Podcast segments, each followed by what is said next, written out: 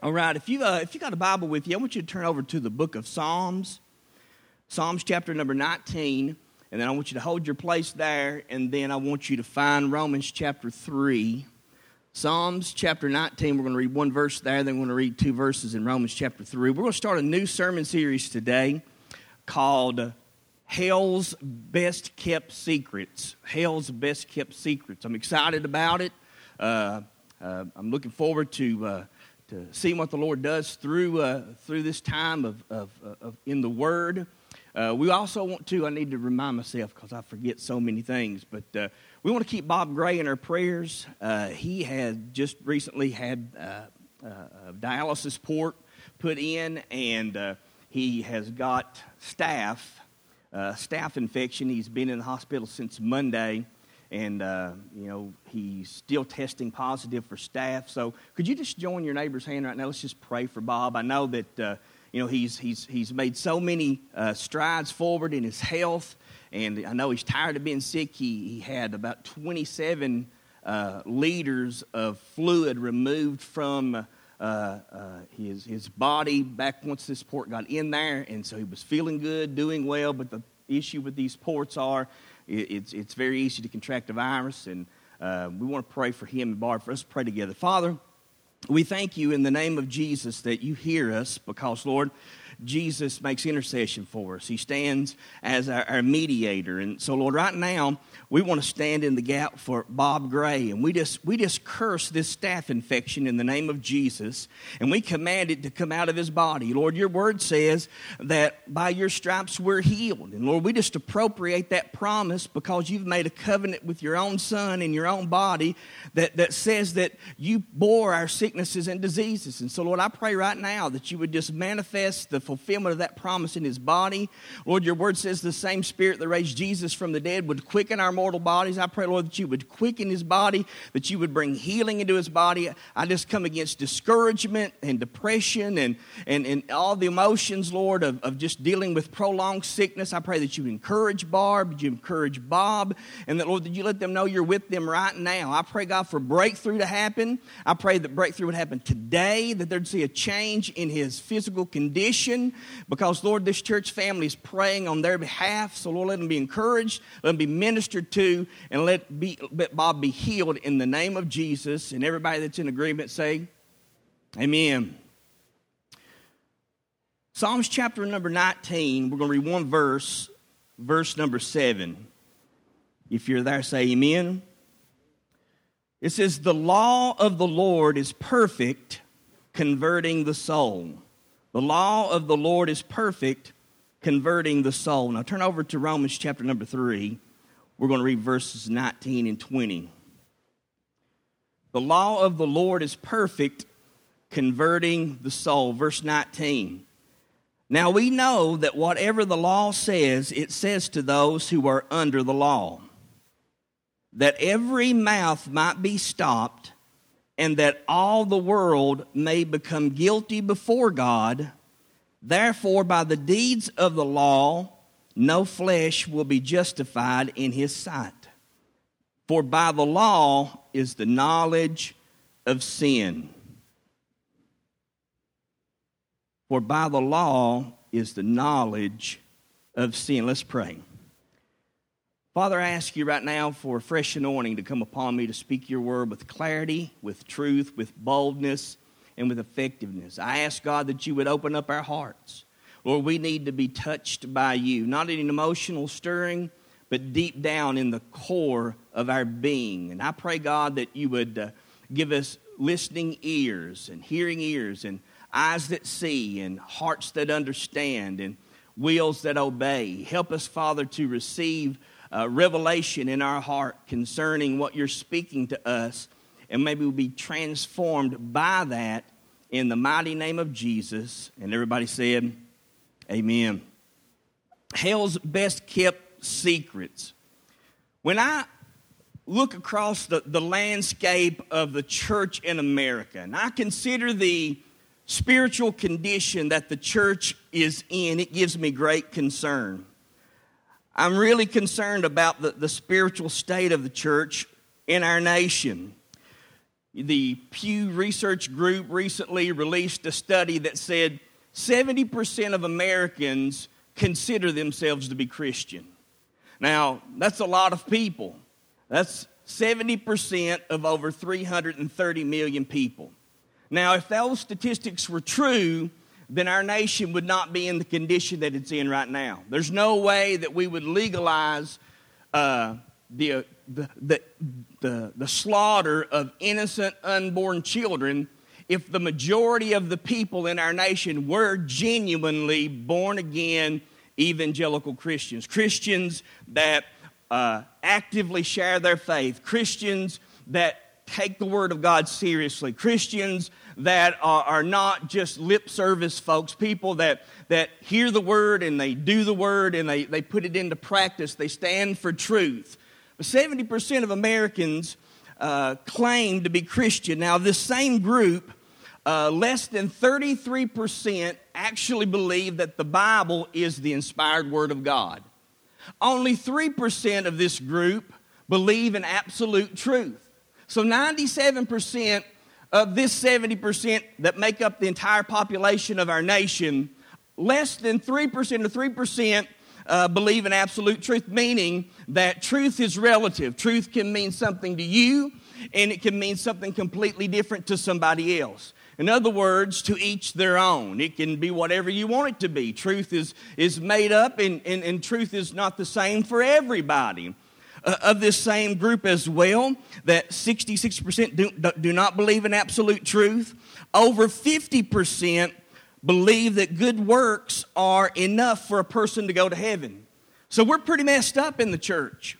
We're pretty messed up in Christianity. Our nation is, is pretty messed up. And, and I believe that there's some major, major consequences that are happening to uh, our lives, our communities, our cities, our, our states, and our nation because we don't have clarity. We're following anything and everything that our hearts desire. Now, you would think if people were genuinely born again, if they take their faith in God seriously, that they would know what they believe, why they believe it, and how to live it, right?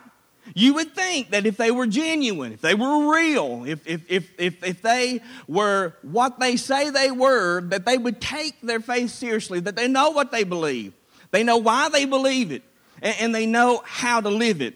Because if heaven and hell are real places, and if people literally go there forever throughout eternity, then what you believe and how you live matters. It's extremely important because the truth is this: you only believe what you live. Everything else is just religious talk.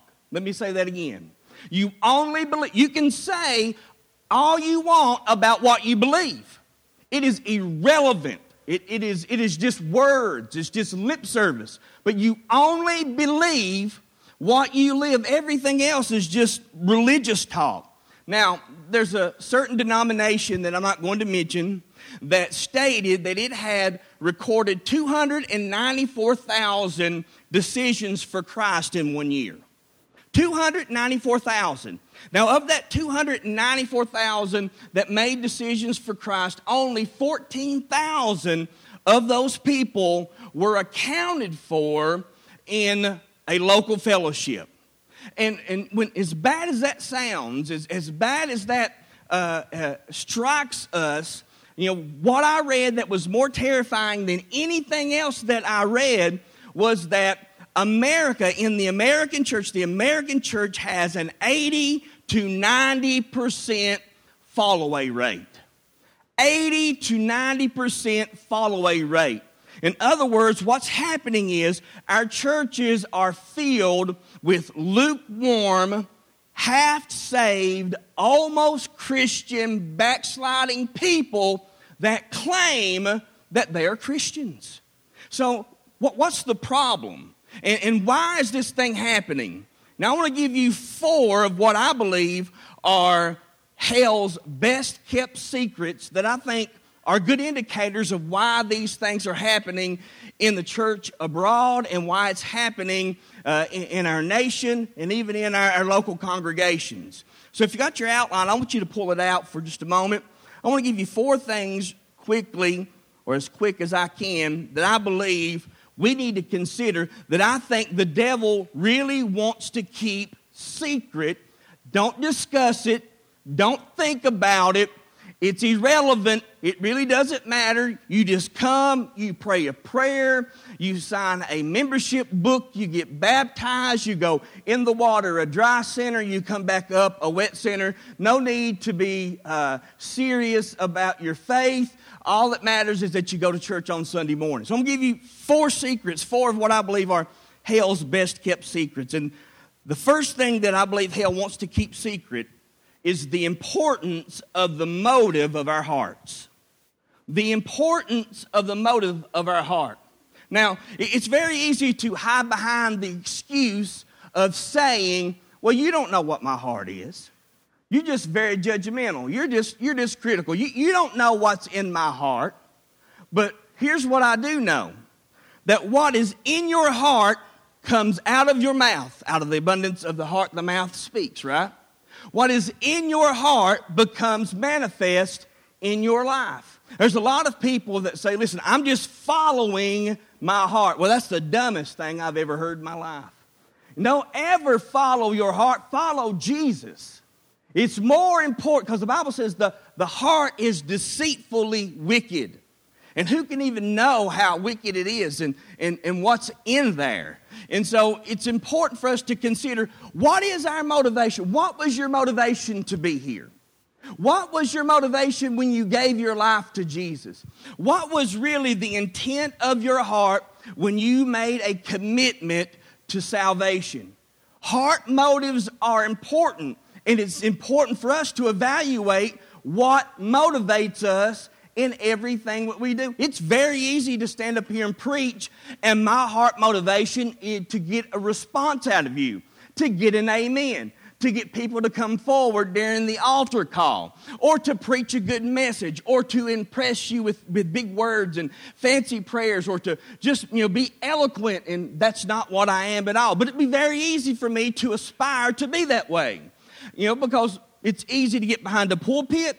Everybody look at you, and you want to present your best side. You want to impress people, and it's you have to check, you have to test the motives of your heart. But heart motives are critically important. But this is what the Bible says will happen about the motives of our heart. The Bible says in Romans chapter two, verse sixteen, that the day is coming when God will judge the secrets of men's hearts. The day is coming when everything that has been done in secret shall be brought into the light and brought into judgment. Every secret thing, the, even the motives of our heart, the Bible says, are going to be judged. In other words, God is able to see through our religious facade and see what is really and truly in our heart. I'm going to make a statement here that we need to consider. I believe it is a secret that the devil doesn't want us to talk about, that the devil doesn't want us to consider, that he doesn't want you to even think about and evaluate your own walk with God about, and that is, it is possible to follow Jesus for the wrong reasons. It's possible to follow Jesus with the wrong motive.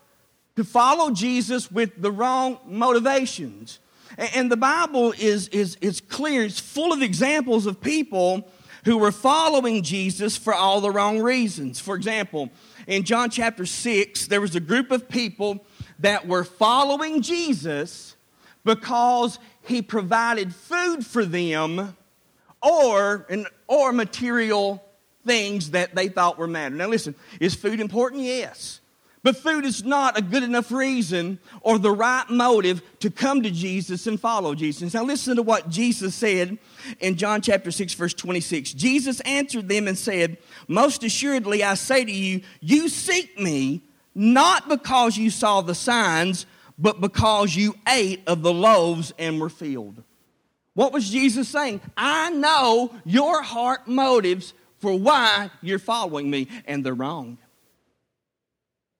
Because the same thing, he goes on in that same story, he says, listen, he who does not eat my flesh and drink my blood has no part of me. And you know what the scripture said? Many of his disciples walked away with him, uh, walked away from him and followed him no more. He, he knew the reason of why they were following him. He understood what was in their heart, what their motivation was. And he says, listen, your motivation's wrong. Don't follow me. Listen, it's possible to do the right thing for the wrong reason. As a matter of fact, that's probably one of the greatest temptations that we all could fall victim to, and that is doing the right thing with the wrong heart. Listen, doing the right thing with the wrong heart still causes you to go in the wrong direction. You can still spend eternity in hell because you did the right thing with the wrong heart. God doesn't want you to just outwardly appear to be doing what is right. The Bible says he delights in truth in the inward parts. He doesn't just want you to have the right action. He wants you to have the right attitude.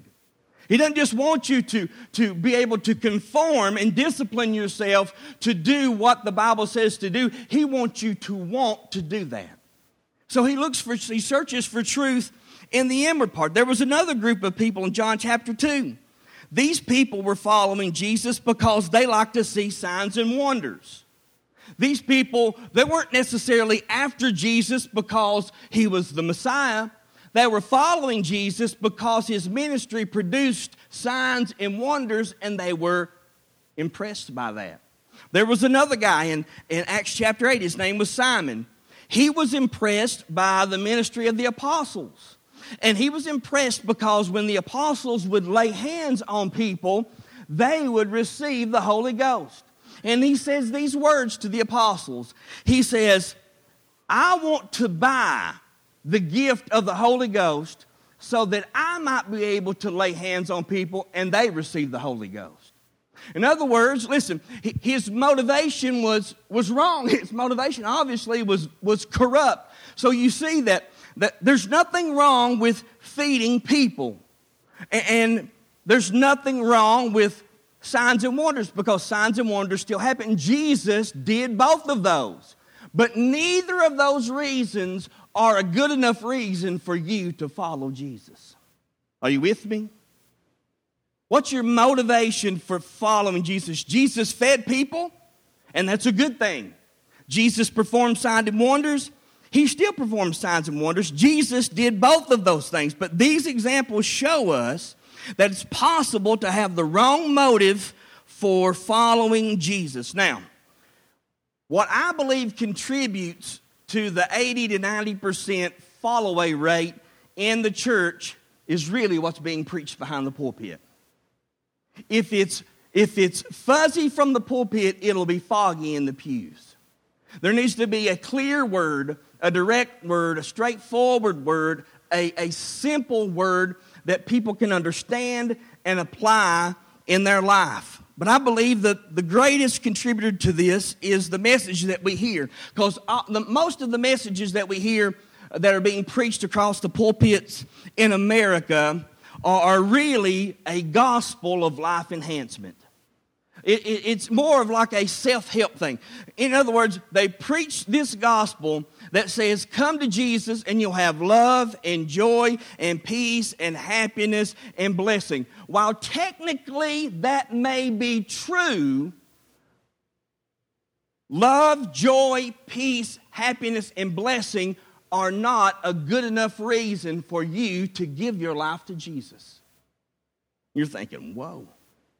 Is that, is that true? Is that is what you're saying true? I, let, let me explain it. The message that we preach is critically important. Even though those things might be true to a certain extent, it can never be the motive of why we come to Jesus. Why? Listen to me. Because the motive of our message determines the motive of the heart of the person who responds to our message. Are you with me? You understand what I'm saying? The motive in which I preach something to you will determine the motive in which you respond to the message that I preach to you. And the reason love, joy, peace, happiness, favor, blessing is not enough good enough reason for you to give your life to Jesus and to follow Jesus is because life is not always going to be that way. As long as your life is good, as long as you're happy, as long as you don't have problems, as long as you don't have to suffer any, as long as you don't have to go through difficult times, that gospel will work, and they will come by the droves. But as soon as things begin to fall apart, as soon as you find yourself in a difficult place, as soon as things do not live up to what you have heard being preached behind the pulpit, soon and very soon, you will find yourself drifting and drifting and drifting and being disillusioned because you thought following Jesus your life was supposed to get better. Oftentimes when you give your life to Jesus and you're, you're serious and you're taking your faith serious, you're taking your walk with Jesus seriously, oftentimes things get worse before they get better.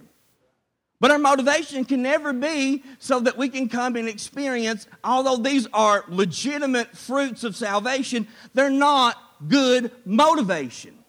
They're not the right motivation. Because our message, and the reason the message is important, and listen to me, the reason that message is wrong, and what I mean by that is wrong for the motivation of somebody coming and giving their life to Jesus, is because the gospel is not about happiness. The gospel is about righteousness. The gospel is not about happiness. The gospel is about righteousness. Now, how do I know that? Jesus himself said in John chapter sixteen, he said that the Holy Spirit would come and he would convict the world of sin, of righteousness, and of judgment to come.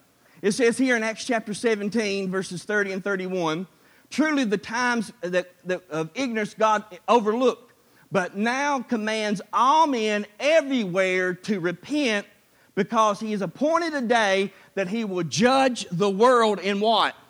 Righteousness. The gospel is not about happiness. The gospel is about righteousness. And even though love and joy and peace are legitimate fruits of, the, of salvation, it can never be the motive for coming to Christ. Now listen to this. J C Ryle said, men will never come to Jesus, stay with Jesus, and live for Jesus unless they really know why they're coming. So you need to ask yourself, why am I coming to Jesus? Why am I following Jesus? Why did I come here today? Those are things that, that you need to evaluate every day. Those are things you need to evaluate every week. You should always be asking God to search your heart. He knows what's in there anyways. You need to know why uh, and why the things are, are in there and why you're doing what you're doing. So, number one, we need to ask ourselves and we need to evaluate our motives. I'm convinced that there are a lot of people that have come to Jesus, come to an altar, prayed a sinner's prayer, and they've come for the wrong reason, getting up and leaving, giving a false assurance that things are right between them and God. And the truth is, they really don't know why they came to God. Do you know why you came? It's not enough to come to Jesus and ask him to save you. You have to know what he's saving you from. Jesus did not come and die on the cross to save you to God. He came and died on the cross to save you from God. Now, God loves us, but God is good, God is just, God is righteous, God is holy. God loves us, but he also loves more than just us. He loves justice.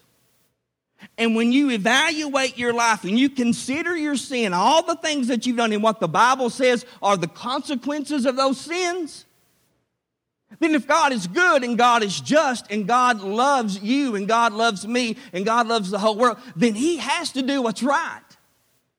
He has to judge sin wherever sin is found. So if we come to Jesus not for the forgiveness of sins, but understanding what sins we've committed and who we've committed those sins against, we're, we're very easily deceived into a feeling or an emotion, or we've been talked into something that had no power to change our lives. Here's a perfect example of this, why this was important. My sister Brenda passed away about six or seven years ago, and um, on Christmas, she was perfectly fine.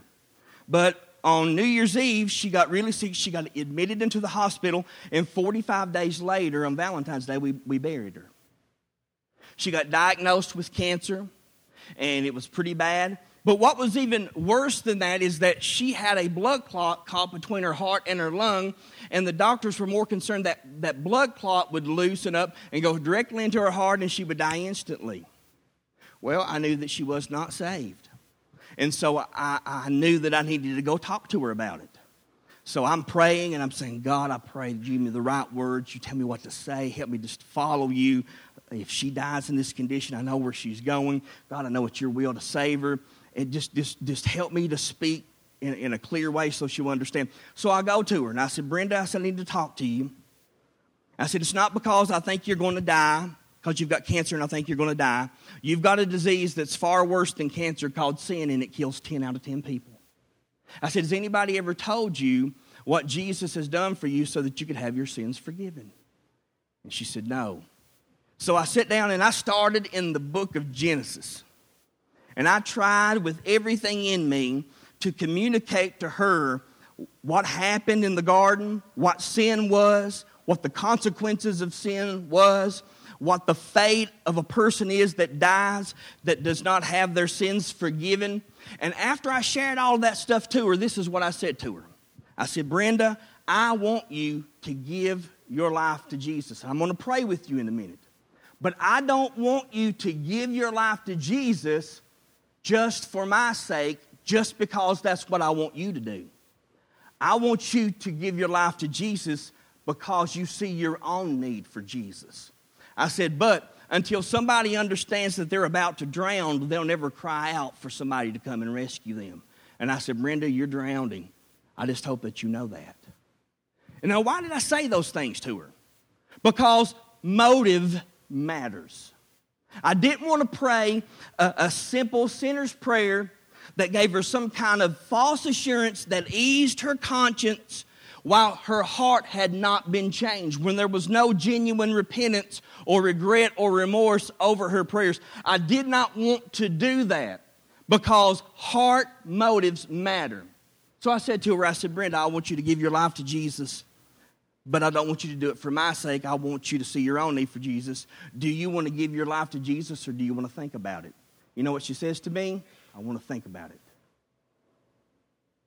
My heart dropped. I got sick. I mean, I was trying to hold it together on the outside, but I, I was saying to myself, I blew it. Now, get, keep in mind, about thirty days from that point, we're going to bury her. Time is ticking down.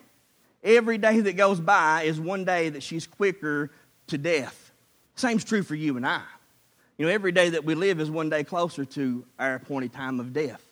And so she said she wanted to think about it. And I thought, oh my gosh, what have I done wrong, blah, blah, blah. Anyways, I go to, to, to Guatemala on a missions trip, and while I'm there, she takes a turn for the worse. And Rachel contacts me, and she says, Donald, your family wants you to come home because Brenda's took a turn for a worse, and they don't know what to do. They they need help. And so I was sitting here, and I was I was I was upset at them because I'm sitting here thinking, why is there not somebody else in my family that is that is right with God, that they could talk to her and lead her to the Lord?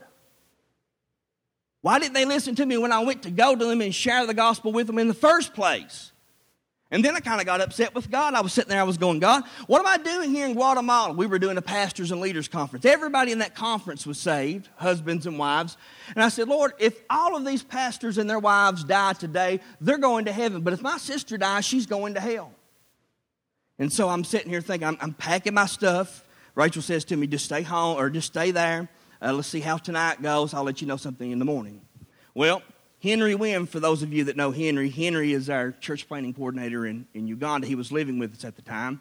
And uh, that evening, he goes up there, and he he, he talks with Brenda, and, and he shares the gospel with her. And so the next day, Rachel calls me, and she said, have you heard yet? I said, I haven't heard anything. I'm thinking the worst. She says, well, uh, Henry went up to the hospital last night in I C U, and uh, Brenda gave her life to Jesus in, in, in her I C U room uh, last night. And, and immediately, I was overwhelmed, and my mind went back to something God told me years ago. He said, Donald, what you make happen for others, I make happen for you. And even if I have to bring an African ten thousand miles away from his home to keep my promise to you, that's just how faithful I am. But the thing that struck me was this. I understood that what happened to Brenda was legitimate. I did not worry of whether she actually got saved or not. Because I'm convinced if she was going to get saved for the wrong reason, she would have done it when I was wanting to pray with her. But she wasn't going to give her life to Jesus just because that was something that I wanted her to do. She didn't want to do that because she wanted to maybe search her own heart. But I can promise you this much. She wasn't going, if she wasn't going to do that for me, she wasn't going to do that for Henry. Now, she's a real quiet, reserved person. She never spoke a whole lot. Henry's the exact opposite. When Africans preach the gospel to you, they preach it like this. I mean, listen, in I C U, okay? I bet she's going, what? But my point in saying all of that is this. Heart motives are important. So important that they're heaven and hell issues. And that's a secret that I believe hell wants to keep a secret and you not consider. I think he's perfectly happy with unconverted, non-saved, or half-saved people coming to church every Sunday morning, Sunday night, Wednesday night, or however often, on their way to hell feeling good about where they stand with God, not even knowing they're going to stand before God guilty. So heart motives are important. Here's the second thing. The second thing I believe hell wants to keep a secret is the purpose of God's law. Now, you're going to have to hang with me here because I'm going to use some terminology that, that maybe you're not necessarily uh, familiar with. But, but there's a purpose for God's law that we need to consider it. Now, God's law um, are his commandments, okay? A lot of people try to stay out of the Old Testament. They don't want to read the Old Testament. They think it's confusing. You know, they think it makes God look bad. Or, you know, in the Old Testament, God's the angry God. In the New Testament, he's the loving God. The truth is, he's the same God in the Old and the New Testament. He's not changed. He's the same yesterday, today, and forever. But there is a purpose for God's law. And we're going to talk about that. I'm going to give you four functions. This is in your outline. Four functions of, of God's law. Now, the reason why I believe that there's so many false converts, people that fall away, that are backslidden, is because they've never really and truly ever been born again. I believe we have a lot of people that have a false assurance that things are right between them, them and God, and in reality, they're, they're not right between them and God. Now, I want to read the verse here. This is in the Amplified. We read this earlier. But in Romans chapter three, verses nineteen and twenty, in the Amplified, it says this. Listen, notice the function of the law. Now we know that whatever the law says, it speaks to those who are under the law, so that the excuses of every mouth may be silenced from protesting, and that all the world might be held accountable to God and subject to his judgment. None of that sounds like good news, right? Truth is, it's not good news. But it is good news if it ultimately leads you to Jesus. For no person will be justified, freed from, freed of guilt, and declared righteous in his sight by trying to do the works of the law. In other words, you can't live good enough to work this out. I'll explain that to you in just a moment. Even though fifty percent of, of Christians in America believe that good works are enough for a person to go to heaven, right? This scripture says what? Eh, that's not right. No person will be justified, freed from guilt, and declared righteous in his sight by trying to do the works of the law. For through the law we become conscious of sin, and the recognition of sin directs us toward repentance, but provides no remedy for sin. Isn't that, isn't that horrible? That's terrible. In other words, I'm going to tell you what's wrong with you, and then I'm going to accuse you. I'm going to point out every single thing that is sinful in your life. And even though you're going to try to live your best and do your best and try to obtain salvation through good works, it's never going to be good enough. And I'm going to tell you that You need to repent, but I'm not going to tell you how to be saved. That's really what the law does. I mean, think about that. As the law can only take us as far as Calvary. Are you with me? It can't take us through Calvary. Only Jesus can take us through Calvary. And the law only drives us to the cross. It cannot take us through the cross. Are you with me? Let me give you four things really quickly about what the law does. The first thing is this. The first function of the law is the law brings the knowledge of sin. Now, that's important. It's extremely important because, again, a man will not come to Jesus, stay with Jesus, and live for Jesus if he does not know why he's coming to Jesus. Why are we coming? We could be coming for love, joy, peace, happiness, and blessing, but that's not a good enough reason to come to Jesus. Coming to Jesus for those things does not lead us to the place of salvation. I'll explain that in just a moment. Romans chapter seven, verse seven, Paul writes, I would have not known what sin was if it were not for the law. Romans three twenty says, for by the law is the knowledge of sin.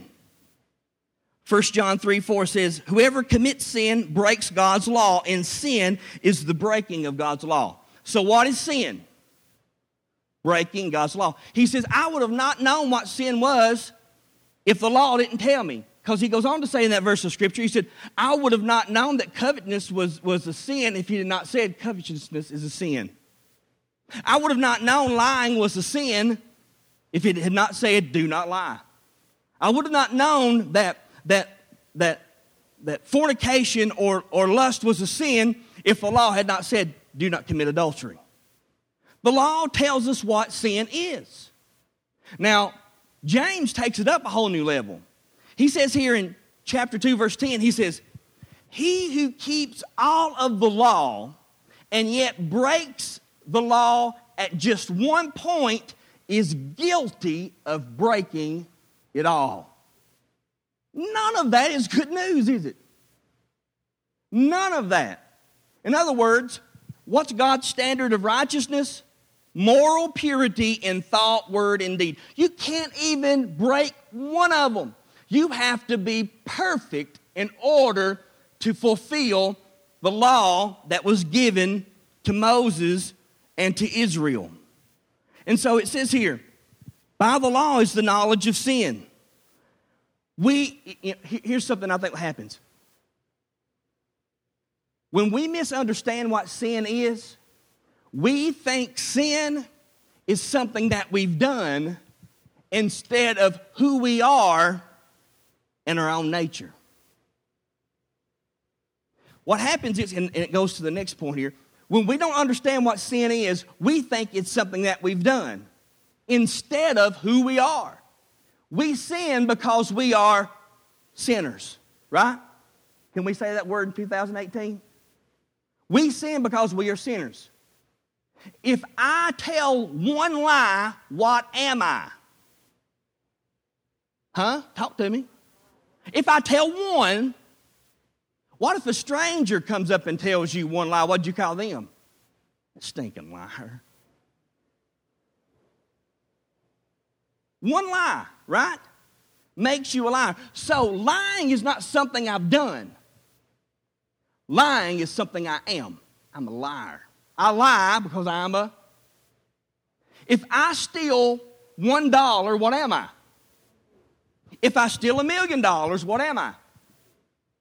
It doesn't matter. The amount of money you steal doesn't determine whether you are a good thief or a bad thief. It just means that you're a thief. And you know what the Bible says about liars and thieves? They shall not enter into the kingdom of God. I told one lie, I'm going to hell. Is that true? Yep. Man, that sounds, that sounds rough. It is rough. It's supposed to be rough. But the law tells, and that's a good thing. We need to know what sin is, because if we don't know what sin is, we cannot come to Jesus with the right motive. You still with me? Here's the next thing. The next thing's this. The second function of the law is to stop personal justification. Now, this is what everybody loves to do. Everybody loves to justify what they do that is sinful and wrong, because there's always somebody else down the road that's just a little bit worse sinner than they are, right? Well, if them hypocrites make it in, I ain't got no problem. Well, they ain't getting in, and you ain't either. I said the same thing. Because before I got saved, I knew deacons that I played golf with that drank, smoked, cussed, acted horrible, that was, you know, taking up the offering and all that kind of stuff at, at church on Sunday morning. I'm thinking, look, if they're making it, I ain't got no problem. Ain't no different than I am. That's true. We're both going to hell. But I wanted to say that to justify myself to continue doing what I'm doing. Now listen, the purpose of the law is for you to stop trying to justify what you're doing wrong. You can tell that genuine repentance is not going to happen for a person when they try to justify what they're doing, as if they're going to stand before a man, or they're going to stand before me, or their mom, or their dad. We're not going to stand before any man. We're going to stand before the man, the Son of Man, who is the Son of God, and he's going to judge us. So it stops justification. Listen, when we fail to understand what sin is and what the punishment is as a result of breaking God's law, we attempt to justify ourselves by comparing ourselves to others. So what happens is this. Most people think that because they don't sin as much, or they don't sin as bad as somebody else, that they're going to be okay when they stand before God. The purpose of the law is to say that's not true. So it doesn't matter, because you know what? The majority of people, I've met a lot of people in church that believe a little white lie is okay. I wonder how many of you think that lying just a little bit's all right. Well, I just need to lie, because if I told them the truth, it would hurt their feelings.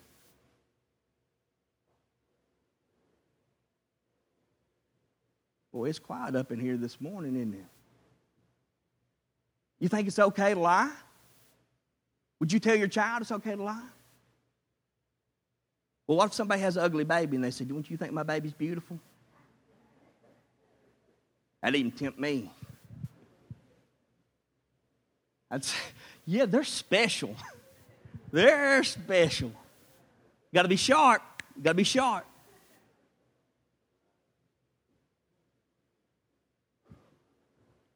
I had to make a little bit of a joke. You guys look like you were like. So the purpose of the law is to stop justification. Here's the third thing. Third function of the law is to reveal our guilt. Listen, knowledge of the fact that we've broken God's law and that the result of breaking God's law is that we must be punished. And the punishment for breaking God's law is, guess what? Death. Hebrews nine twenty-seven says, it's appointed at once for a man to... And then comes what? Well, I mean, you can't just quote that to be quoting it. Well, well, why is it appointed for me to die? Because one man sinned, therefore all of us became sinners, right?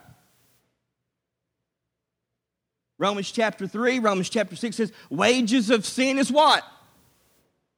Death. The payment for sin is death. Have you ever noticed ten out of ten people die? You like that, don't you, Justin? And Logan. Ezekiel eighteen says, the soul that sins, it shall die. Well, how come everybody, if, if, if some of y'all are holy and good, why is everybody going to die? What's the answer? Sin. Right? So the law's telling us what sin is. Now, here's the thing. When the law is presented to us like it's being presented to you, thou shalt not lie, thou shalt not steal, thou shalt not commit adultery, thou shalt not covet, thou shalt not have any other gods before. When it's presented to you, and then now you're having to evaluate your own life, and you're thinking, I broke that one. I broke that one. I've broken that one. But even if you only broke one, you done broke one too many, you're going to die. Then we understand God's judgment makes sense when the law tells us the soul that sins, it will die. The, rage, the wages of sin is death. So it makes sense when you talk about judgment to somebody, or it makes judgment reasonable. Here's what the Bible said about the Apostle Paul when he's speaking to Felix in Acts chapter twenty-four, verse twenty-five. The Bible says, the Apostle Paul reasoned with Felix about righteousness, self-control, and judgment to come. And the Bible says Felix trembled. Made sense to him. Now, he didn't want to do any business with God because the Bible says that he said, get on out of here. I'll, I'll call for you a little bit later. Now, if you're trembling right now, that's a good thing. That's the law's doing the work. The law is doing what it's supposed to do. I know sometimes the law is difficult, and the law is, is maybe, maybe hard to understand because there's a lot of them that's in there, but if you just focus on the Big Ten right now and evaluate whether you've broke those Big Ten or not, I can promise you that's as far as you really need to go, because you know what? If you broke one of them, you got nine others that are aimed right at you, ready to accuse and to condemn and ultimately to kill, because that's what the law does. The law doesn't help us. It just leaves us helpless. But being helpless is not a bad thing if it leads us to the one who can help us. But if you're justifying what you're doing, if you're running your mouth and you're trying to prove that you're a better sinner than somebody else, if you're trying to give excuses of why you did this and why you did that, you know what? You're still helpless. You don't understand the function of the law. The law's aimed at you. It's going to happen because the wages of sin is death. Now listen, we don't preach God's law to try and motivate you to keep it, because you can't keep it. And the law doesn't help us, it leaves us helpless. And listen, it shows us our guilt and why we deserve to be punished.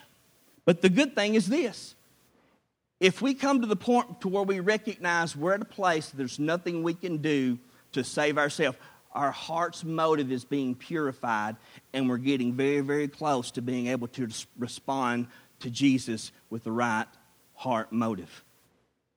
You understand what I'm saying? Does that make sense? Still with me? I'm about to finish. Those two right there were the biggest ones. Now here's the, here's the next one, D. The fourth function is to lead us to Christ and convert the soul. Galatians three twenty-four says, therefore the law was our schoolmaster to bring us to Christ. What, what was the function of the law? Bring us to Jesus. What does the law do? It accuses. It condemns. It searches your heart. It shows you that you're guilty. It tells you all of the bad things, not that you've done, but that you are. That we're liars, we're thieves, we're adulterers, we're blasphemers. And then we're standing before God. And by our own admission, we are liars, thieves, adulterers, and blasphemers. And, and, and you're standing before God on the day of judgment. Do you think you're going to heaven or hell? Well, I'm going to heaven. Why? Because God is love. He's good. That's right. He is love, and He is good, but He's also just. If somebody murdered your family member thirty years ago and was never brought to justice, but in two thousand eighteen, the police find out where they are, go and arrest him, and he stands before the judge, and the judge says, well, you know what? You've not killed anybody for thirty years. I'm going to let you go. Would you call him a good judge? Talk to me. Well, he's a, but the, he's changed man now. He hadn't killed anybody in thirty years. No. Here's the thing. There's a lot of people that are going to stand before God on the day of judgment, and the very thing they think God's going to use to save them is ultimately going to condemn them. Because you have to be brought to justice, and, and, the, and the truth is this: either you'll pay for the penalty of your sins or you'll let Jesus pay for them. Either you'll stand in your own self-righteousness or you'll stand in God's self-righteous or God's righteousness. And if you don't stand in God's righteousness, you'll be self-righteous. And your righteousness is filthy rags. It can't get the job done. And that, I mean, we rarely, we rarely ever think about these things. You know, we weep over Jesus being crucified and dying on the cross, but we never shed a tear over our sin that put him there. You see, that's a total different perspective. Every one of us contributed to nailing Jesus on the cross. Why? Because he died for the sins of the world, which includes yours and mine. So we have to fully be able to grasp this. Here's the next thing, then come to music. The third secret is man's conscience. Look what it says here in Romans two fifteen.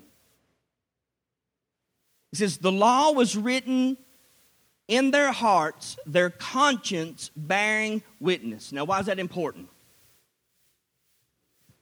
God's so good that he already put the commandments in our hearts. And it says, because these commandments are there, we already know what is morally right and wrong. That doesn't mean that we're going to do what's morally right and wrong. It just means we know what that is. You with me? Let me ask you a question. Is rape wrong or is it right? Well, why is it wrong? What determines whether it's right or wrong? Some places it's not wrong. Or at least the law says it's not wrong. Is murder right or wrong? But we kill innocent babies. We don't call that murder, do we? There, there is a moral compass that every one of us had, and according to Scripture, that those commandments are written in our heart. And every time we violate one of those commandments, our conscience tells us that's wrong. You know why? Because the word conscience means with knowledge. The word con means with. The word science means knowledge. So every time that we lie, every time that we steal, every time that we lust, every time that we blaspheme, every time we do something wrong, we know in our conscience that what we did was wrong, but we may justify it and say it's okay. Do, do you see why now it's so easy to have the wrong motivation when we come to Jesus? Because listen, it's not enough to come to Jesus for him to save you. You have to know what he's saving you from. If you don't know what Jesus is saving you from, you can't be saved. You just as soon save yourself. Why? Because there's no acknowledgement of sin. There's no genuine repentance. And that's the last thing here. The last thing's this. The last secret is true repentance. True repentance. The Bible says that there's two types of repentance. Godly sorrow and worldly sorrow. And I gave you the scripture up here. It says in Second Corinthians chapter seven, verse ten, godly sorrow produces repentance leading to salvation. What kind of sorrow does? Godly sorrow. But it says, worldly sorrow produces death. Now, when we don't fully understand what sin is, and that sin is primarily vertical, or in other words, when we sin, we sin against someone. And that someone is God. If we don't understand our sin is vertical, we will not have godly sorrow and genuine repentance. If we think our, our, our, our sin is really what we've done, then all we really need to do is go tell people that we're sorry. Or tell God I'm sorry, right? Sorry. But we're not really sorry that we did it. We're sorry that we got caught. You understand the difference? Huge difference. And so much of what we call repentance is that you're just sorry that you got caught, but you're not sorry because of who you've sinned against. When David sinned, David said, against you and you only have I sinned. When, when the prodigal son came back, he said, I've sinned against heaven and I've sinned against you. When Paul preached, he preached repentance toward God. You got to know where you're repenting and who you're repenting to and what you're repenting of and why you're repenting. It's a totally different, it's not just saying I'm sorry, but it could be very simple and easy as saying I'm sorry when you know what you're sorry for. But you have to know the motive of your heart. And that's the big deal. When a man doesn't understand that his sin is primarily vertical against God, he will exercise superficial, experimental, and horizontal repentance, which does not lead to salvation. Four marks of true repentance. When you're really, truly repenting, the first thing that you do is you acknowledge what you did wrong. Not just in general, what, what, what you've done wrong specifically. Second thing is, you're willing to confess it to the one that you did wrong. The third thing is, you're willing to turn away from what you did wrong. And the fourth thing is, you're willing to change. Because there's a difference between coming to God and repenting, saying, God, if you'll just get me out of this mess right here, I'll serve you. If you just won't let me go to jail. If you just don't let her divorce me. If you, if, if you just if you just work this out. If I don't have to do this or, or, or do, I'll serve you. It's not real repentance. There's a difference between saying, God, fix me up, and then saying, God, make me right. The prodigal son, he left saying, give me, give me, give me. He came back saying, make me, make me, make me. Two totally different heart postures in that boy. He knew what he did, he knew what he did and who he did it against, and he knew there was nothing he could do to make it right. He said, I'm not even worthy to be called your son. But because there was genuine repentance, how did the father receive him? Open arms, hugged him, loved him, put the, put, put the coat around him, killed the fatted calf, had a celebration. Why? Because he found, because the Bible says when he came to his senses. That's a big, huge issue right there. Coming to your senses. And you can't come to your senses until you understand what sin is, who you've sinned against, what you need saved from, and the one that can save you. Stand with me. I know this is not a big preachy, shouty message, but I believe this is some of the hell's best kept secrets. Now I'm going to be extremely bold. I want you to look at me. We're going to wrap it up. We'll pray for whoever needs prayer. This is the most important time of the day. So I'm going to say something extremely bold. And I'm going to challenge the validity of your salvation. Now, most people say this, don't ever question your salvation. But that is the exact opposite of what the Bible says. You know what the Bible says? Examine yourself and see if you're in the faith. You know what the Bible says? Make your calling and election sure. So you're here this morning. And I'm going to challenge you to examine yourself and make your calling and election sure. And the truth is, some of you already know that there's something radically wrong with your relationship with God. You have no passion for God. You have no desire for the Word. You don't have any desire to pray. You have no burden for the lost. You never talk about God. You're not on fire. You could care less. You're, you're lukewarm and you're loving it. And I'm challenging you on the validity of your salvation. If you have no desire to serve God, you have no desire to read His Word, no desire to pray, you know what? You might be sl- you might be saved. I, I, I don't know, but that's probably a pretty good indicator that you are right on the verge of backsliding. So just close your eyes for a moment. And search your heart. If you have no gratitude toward God, there's no thanksgiving. You have no desire to worship. It's a chore for you to come to church. Maybe you come to God for the wrong reasons. I, I don't know, but I'm, I'm challenging that. And so today, some of you need to readjust the motive of your commitment. Call it a recommitment. Call it a new commitment. Call it a first-time commitment. But whatever you call it, make your calling and election sure. Whatever you call it, make sure that you are right with God. Whatever you call it, make sure your heart's motives are right.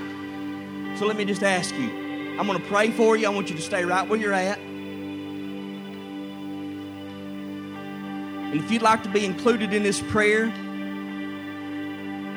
I'm just going to pray for those of you that are challenging the validity of your salvation and you don't know whether you've come to Jesus for the right reason or not, or if you know that you're not right with God, God spoke to you, He said this to you, and you know that you need to get right with God. I'm going to ask you just to shoot your hand up. And you put it right back down on three. One, two, three. Okay. Now those of you that wanted to put your hand up but didn't, that's called pride. And the Bible says a prideful heart is an abomination to God. Now this doesn't save you. I'm just praying a prayer to help lead you to a place to where you know you need to go. So if you lifted your hand, let's pray together, everybody. Father, in the name of Jesus, thank you for the Holy Spirit that has come to convict us of sin, righteousness, and judgment. Thank you for the law of God that points out what we've done wrong, why we've done wrong, the consequences of our sin, and the punishment that we deserve. But more importantly than all of that, thank you that it was your law that was a schoolmaster that is leading us to Christ. But the law cannot save us, and we cannot save ourselves, but it only reveals how much we need a Savior.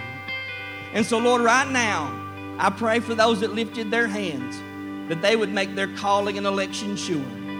That, Lord, as they come to you with the right motive, with the full knowledge of what they've done and who they've done it against, and with genuine brokenness and repentance in their heart, I ask, God, that you would transform them. Lord, repentance is not when we cry. Repentance is when we change. So, God, we ask you to change us. Change our hearts. They're filthy. They're corrupt. They're not what they're supposed to be. I don't want to live in deception anymore. I don't want to be disillusioned. Father, I ask you right now in the name of Jesus, change us from the inside out. In Jesus' name, amen, amen. They're going to sing one last song. If you need personal prayer, if there's something that you need prayer over, healing, going through something, if you just need somebody to pray and agree with you, we'll be right here to pray. Amen.